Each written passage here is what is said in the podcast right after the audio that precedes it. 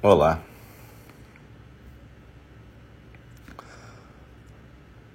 Boa noite.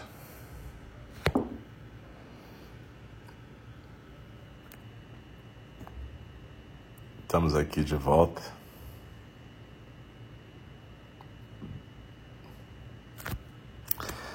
Nosso Zendô virtual de NND.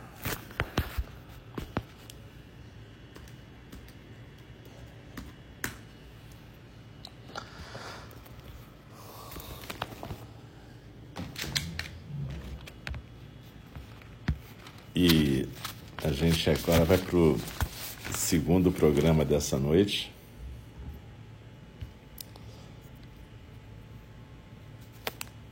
Que é a nossa fala do Dharma.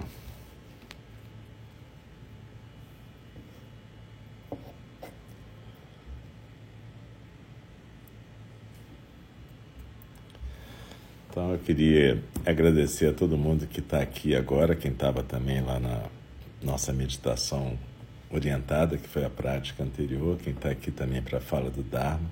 Eu sou o Alcio, sou um dos professores de ENG. Esse é o nosso Zendô virtual. E nas quartas-feiras a gente tem sempre às 8h30 a prática da fala do Dharma. A fala do Dharma é como uma prática de zazen também. Ela pressupõe que a gente esteja na postura, na almofada, na cadeira, seja como for, e que a gente fique na postura durante toda a fala. Não é uma aula para a gente anotar, fazer qualquer tipo de anotação, ficar prestando atenção como numa aula. A gente fica em zazen durante a fala do Dharma e deixa as palavras passarem por nós como a respiração está passando. A gente é um canal para a respiração do universo, a gente passa a ser um canal para a fala do Dharma também. Tanto quem fala como quem escuta. E depois vai ficar gravado aqui no Showreel do, do Mixel, no SoundCloud, no Spotify. Então você vai poder escutar e aí sim, escutando de novo, você pode trabalhar com isso como material de estudo. Mas quando é feito assim, pela primeira vez, ao vivo, então quando você estiver escutando pela primeira vez, você está escutando gravado, procura fazer em zazen. Normalmente a gente faz, não à toa, a fala do Dharma depois do zazen compartilhado. Porque o zazen já induz a gente a um certo estado receptivo onde a gente pode deixar a coisa fluir. Tanto eu quanto vocês. Cada quarta-feira uma, professora, um professor diferente fala aqui das, e compartilha a sua prática. Que prática que a gente compartilha? O nosso estudo da fala do Dharma. Eu estou estudando o Sutra de Vimalakirti.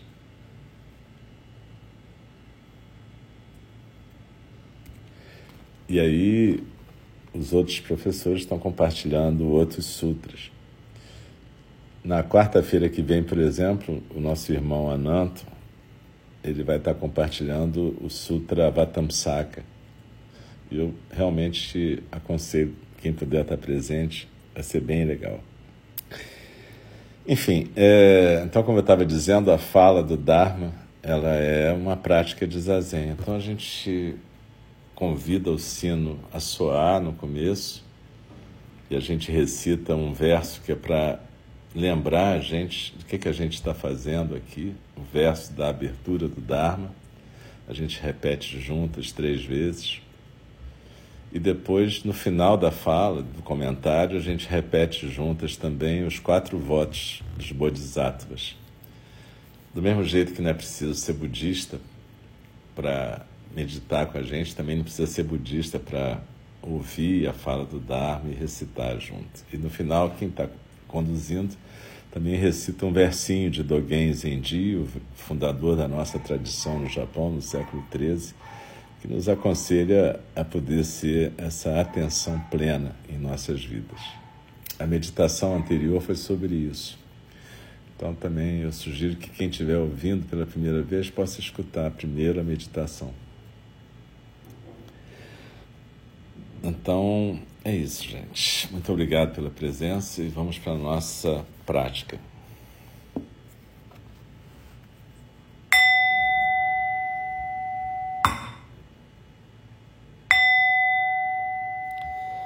O Dharma, verdadeiramente profundo e precioso, é raramente encontrado, mesmo em milhões e milhões de eras. A nós é dado vê-lo, ouvi-lo, recebê-lo e guardá-lo. Oxalá possamos verdadeiramente compreender e praticar o significado das palavras do Tathagata. O Dharma verdadeiramente profundo e precioso é raramente encontrado, mesmo em milhões e milhões de eras. A nós é dado vê-lo, ouvi-lo, recebê-lo e guardá-lo. Oxalá possamos verdadeiramente compreender e praticar o significado das palavras do Tathagata.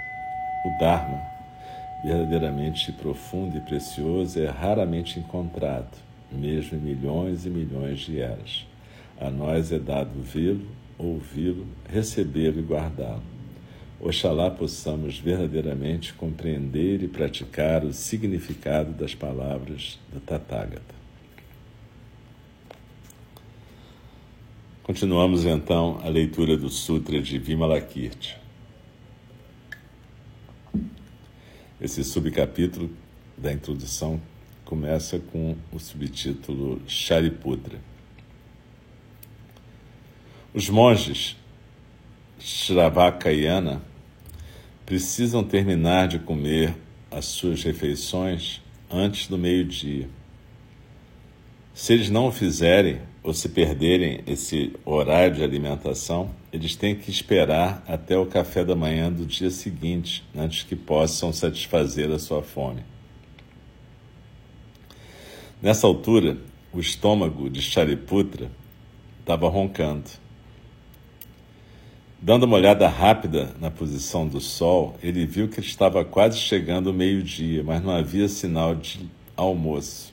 Ele começou a ficar inquieto.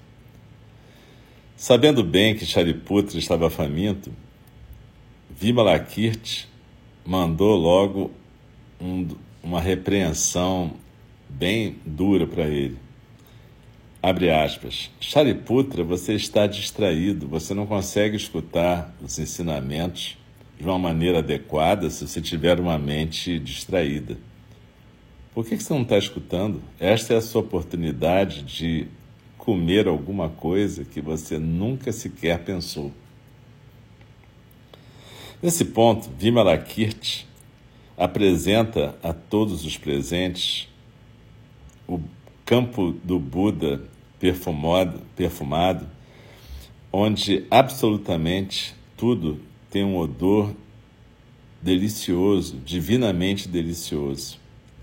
E como também era o tempo do almoço naquele campo dos Budas que Vimalakirti magicamente mostrava, o aroma deve ter realmente deixado todo mundo com água na boca.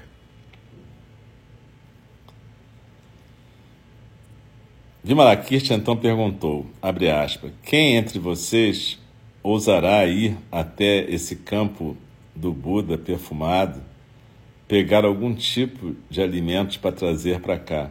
Perguntou Vimalakirti, olhando para os bodhisattvas presentes de uma maneira bem significativa.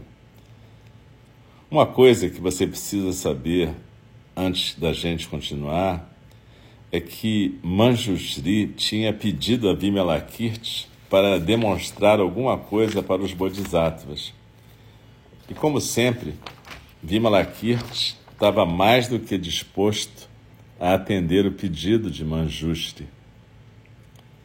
Mas para criar as circunstâncias adequadas, Manjushri tinha que usar o seu extenso repertório de truques habilidosos para garantir que nenhum dos bodhisattvas conseguisse ser voluntário para aquela tarefa, de ir até o campo do, dos Budas perfumados.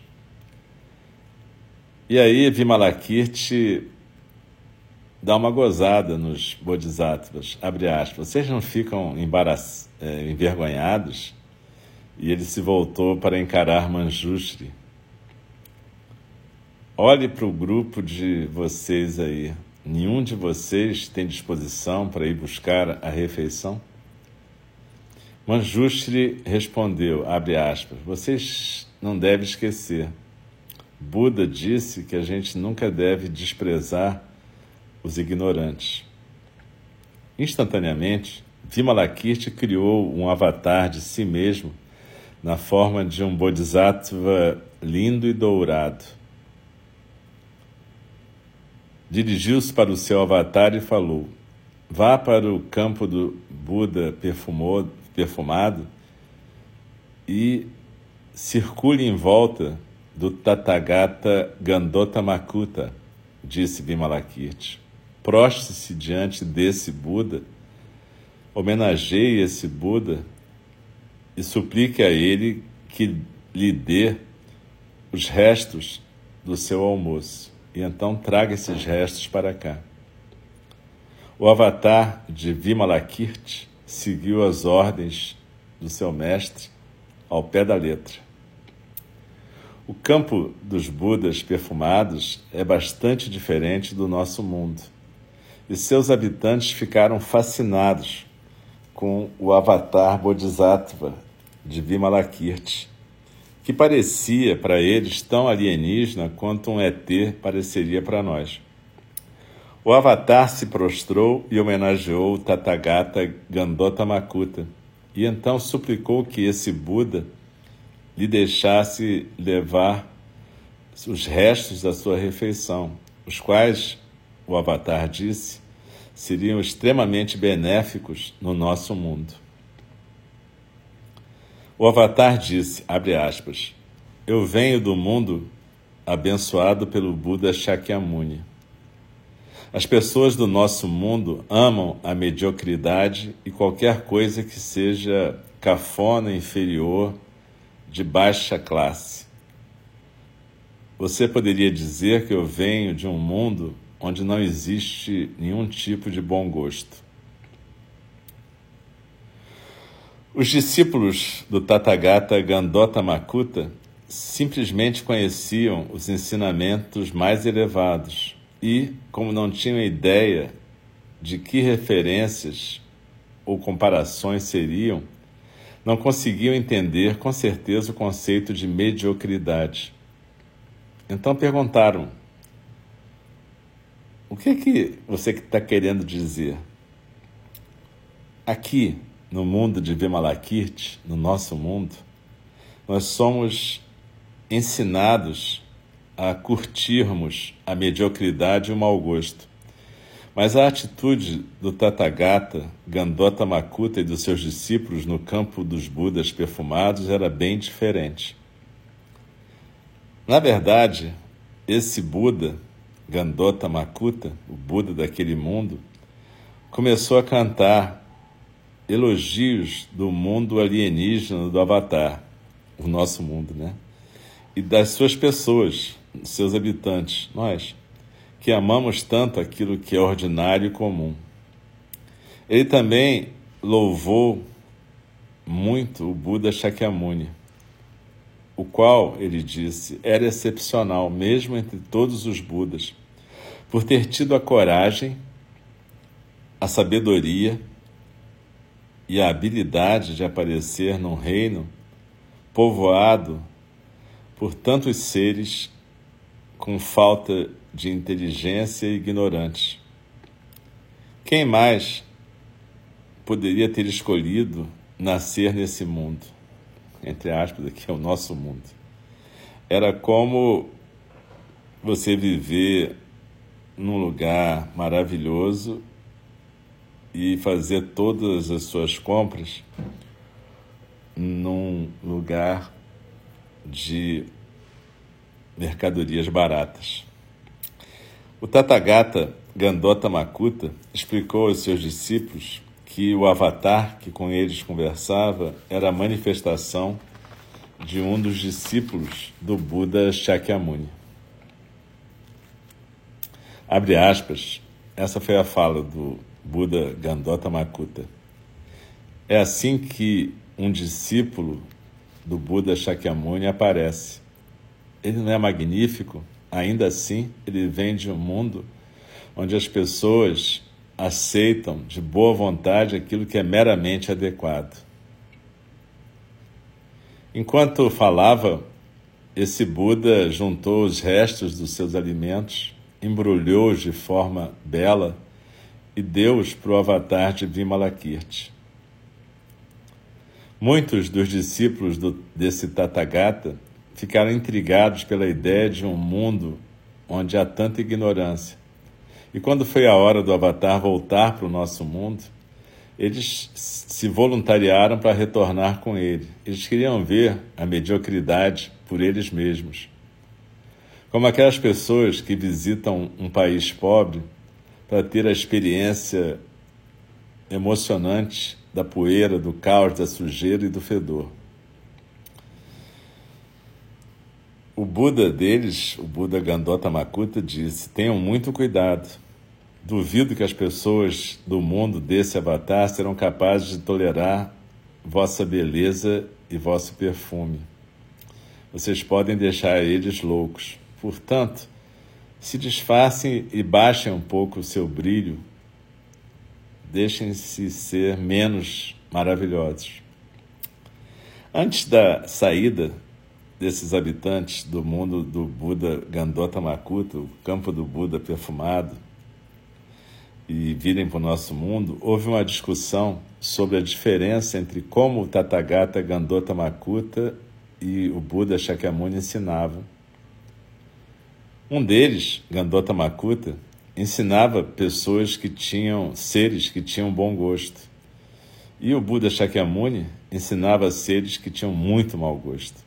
Mas o que, que significa mau gosto e o que, que significa mediocridade? Especificamente, o que torna o nosso mundo tão, tão básico e, e prosaico. Enquanto falavam, se tornou claro quão difícil é ensinar aos ignorantes. O que o Tathagata Gandota Makuta demonstrou quando ele falou longamente da sua imensa admiração pela capacidade excepcional do Buda Shakyamuni de ensinar as pessoas de um jeito que todos poderiam compreender. Ele elogiou exatamente a própria mediocridade dos ensinamentos de Shakyamuni. Nesse ponto, o Sutra de Vimalakirti parece estar examinando o gosto e a classe. Ensinar aqueles que amam a mediocridade é como tentar apresentar para uma pessoa de qualquer país que se veste da cabeça aos pés, por exemplo, com a moda de Versace, é, cuecas de Versace, camisa Versace, chapéu Versace, perfume Versace, tentar ensinar a essa pessoa o conceito de que é bom gosto. Como é que você poderia convencer essa pessoa que está com roupa de grife da cabeça aos pés que ele poderia parecer bem mais elegante com uma simples camiseta branca, com um jeans e com uma echarpe cinza do que numa confecção de luxo multicolorida? Você não vai conseguir fazer isso.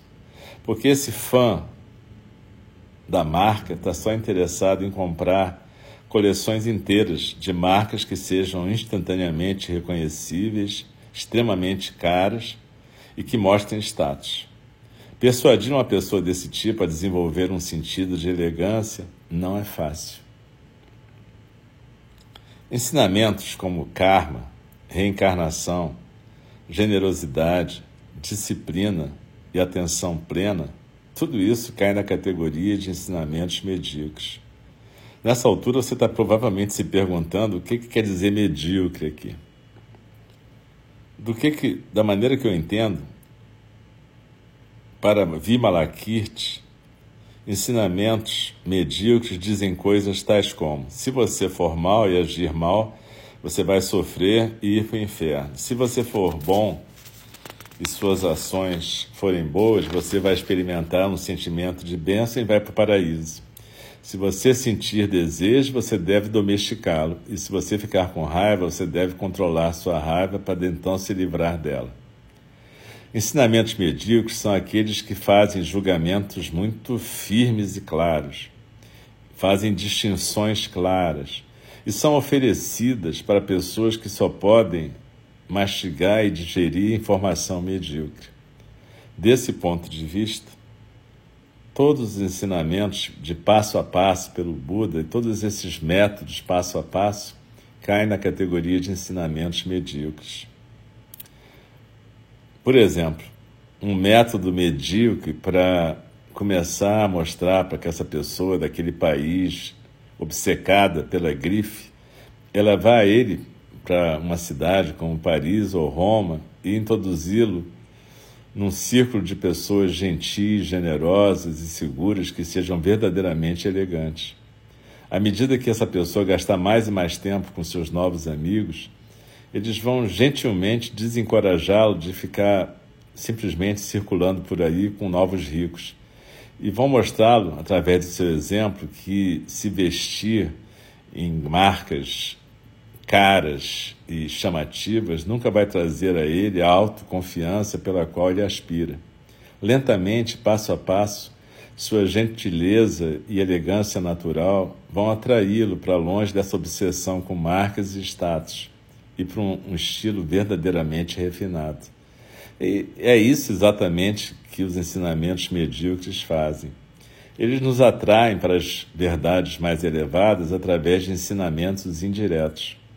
Para muitos de nós, esse método é, único, é a única esperança de se aproximar de verdades mais elevadas. Ainda assim, a gente ama esses ensinamentos medíocres. A gente se apega a eles e não consegue viver sem eles. E essa é a razão pela qual, por sua grande compaixão, o Buda nos deu tantos deles. E Aqui é interessante nesse trecho a gente perceber essa, essa questão que vai ser desenvolvida ainda até o final dessa introdução que o Zoga Khyentse Rinpoche está fazendo, que é mostrar que existem muitos meios habilidosos para fazer com que os praticantes compreendam isso que o Buda está tentando nos ensinar atenção plena, generosidade, disciplina, gentileza, cuidado amoroso. E através de muitas, muitos ensinamentos simples, ele tenta introduzir nas nossas mentes essa coisa que é verdadeiramente elegante. Tirar a gente do nosso apego ao mau gosto. E o que é o mau gosto? Né? É, é isso que a gente busca para reafirmar nossos egos, nossas opiniões, nossas arrogâncias, nossas pretensões. Mas ele faz isso de uma forma gentil, através desses ensinamentos que o Vimalakir está chamando de ensinamentos medíocres. E medíocre tem sentido aqui de médios, ensinamentos que não são muito brilhantes, ensinamentos que servem para todas as pessoas ignorantes como nós. E, na verdade, se vocês lembrarem de tudo que esse sutra fala, ele vai desconstruindo um monte de noções que se a gente ficar muito apegado a um certo rigor interpretativo do budismo que está nos primeiros sutras, a gente vai ficar preso nessa coisa que Vimalakirti chama de medíocre. Então, esse sutra é um sutra inquietante, porque ele está fazendo a gente se perguntar sobre nossos apegos ao próprio ensinamento, às próprias práticas. Como é que a gente pode se desapegar das nossas interpretações, que a gente às vezes acha que são tão rigorosas e corretas dos ensinamentos budistas? Então é interessante que esse avatar de Vimalakirti, ele é uma obra mágica do, do Vimalakirti, impressiona os bodhisattvas, né? e vai para esse outro mundo, essa outra dimensão onde tem um outro Buda que vive num mundo maravilhoso ensinando os habitantes desse mundo maravilhoso. E esse outro Buda elogia exatamente o Buda Shakyamuni por ter a coragem, a paciência de, neste mundo tão ordinário, cheio de gente de mau gosto como nós, ensinar e se propor a oferecer ensinamento. Isso é muito interessante e é uma coisa bastante, eu diria até inquietante, né? A provocar a gente para pensar sobre o que, que a gente Como é que é o nosso gosto realmente em termos de ensinamento? Né? O que, que a gente chama de ensinamento correto ensinamento errado? Como é que a gente pratica? Né? Isso tem tudo a ver com despertar. O que, é despertar? O que, é iluminação? O que é praticar? Lembra? Do Genzenji, o fundador da nossa tradição, fala que despertar iluminação é exatamente estar praticando, não é algo que você adquire é algo que se pratica. A iluminação não é uma coisa, a iluminação é poder ser um canal para o Dharma. E como é que a gente é um canal para o Dharma? Né? Exatamente essa pergunta que a gente se faz quando está praticando. Quem sou eu? O que, que eu estou praticando? O que, que é isso que eu estou fazendo? Como é que eu posso deixar fluir o Dharma aqui e agora? Então, nessa semana em que a gente vai comemorar o, o despertar do Buda, que a gente possa, alguns de nós, algumas de nós, vamos estar juntas no nosso retiro, no Rohatsu, físico. Algumas estão na nossa sanga lá de Portugal praticando também, estarão conosco espiritualmente, em conjunto. Mas eu vou pedir que, mesmo quem fique no Rio, que a gente durante essa semana dê uma intensificada na prática, se puder. Tenta meditar junto com as meditações de Eningi, de terça a sexta, oito da manhã, oito da noite, sábado, nove da manhã. Procura, se não puder, meditar com as gravações ou meditar sozinha, mas procura dar uma intensificada na prática nessa semana. Procura se perguntar o que, que é a prática, o que, que é despertar, o que, que é atenção plena, o que, que, tá, o que, que é estar presente na vida. E eu lembro que na quarta-feira que vem a gente vai ter o nosso irmão Ananto com o Sutra Avatamsaka no, na fala do Dharma e também conduzindo a meditação orientada de quarta-feira às 8 horas.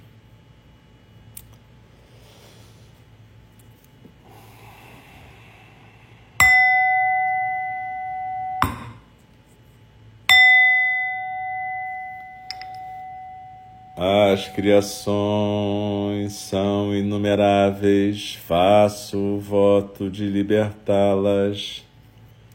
As ilusões são inexauríveis, faço o voto de transformá-las. A realidade é ilimitada, faço o voto de percebê-la. O caminho do despertar é insuperável, faço o voto de corporificá-lo. As criações são inumeráveis, faço o voto de libertá-las. As ilusões são inexauríveis, faço o voto de transformá-las. A realidade é ilimitada, faço o voto de percebê-la. O caminho do despertar é insuperável, faço o voto de corporificá-lo. As criações são inumeráveis, faço o voto de libertá-las. As ilusões são inexauríveis, faço o voto de transformá-las. A realidade é ilimitada, faço o voto de percebê-la. O caminho do despertar é insuperável, faço o voto de corporificá-lo. Deixe-me respeitosamente lembrá-las. A questão de vida e morte de importância suprema. O tempo passa e a oportunidade é perdida. Vamos despertar, despertar, prestem atenção. Não desperdicem suas vidas. Juntando as mãos em prece diante do rosto, eu faço uma reverência a todas, todos e todos que estão presentes. Agradeço a presença e a prática que permite que a gente pratique também.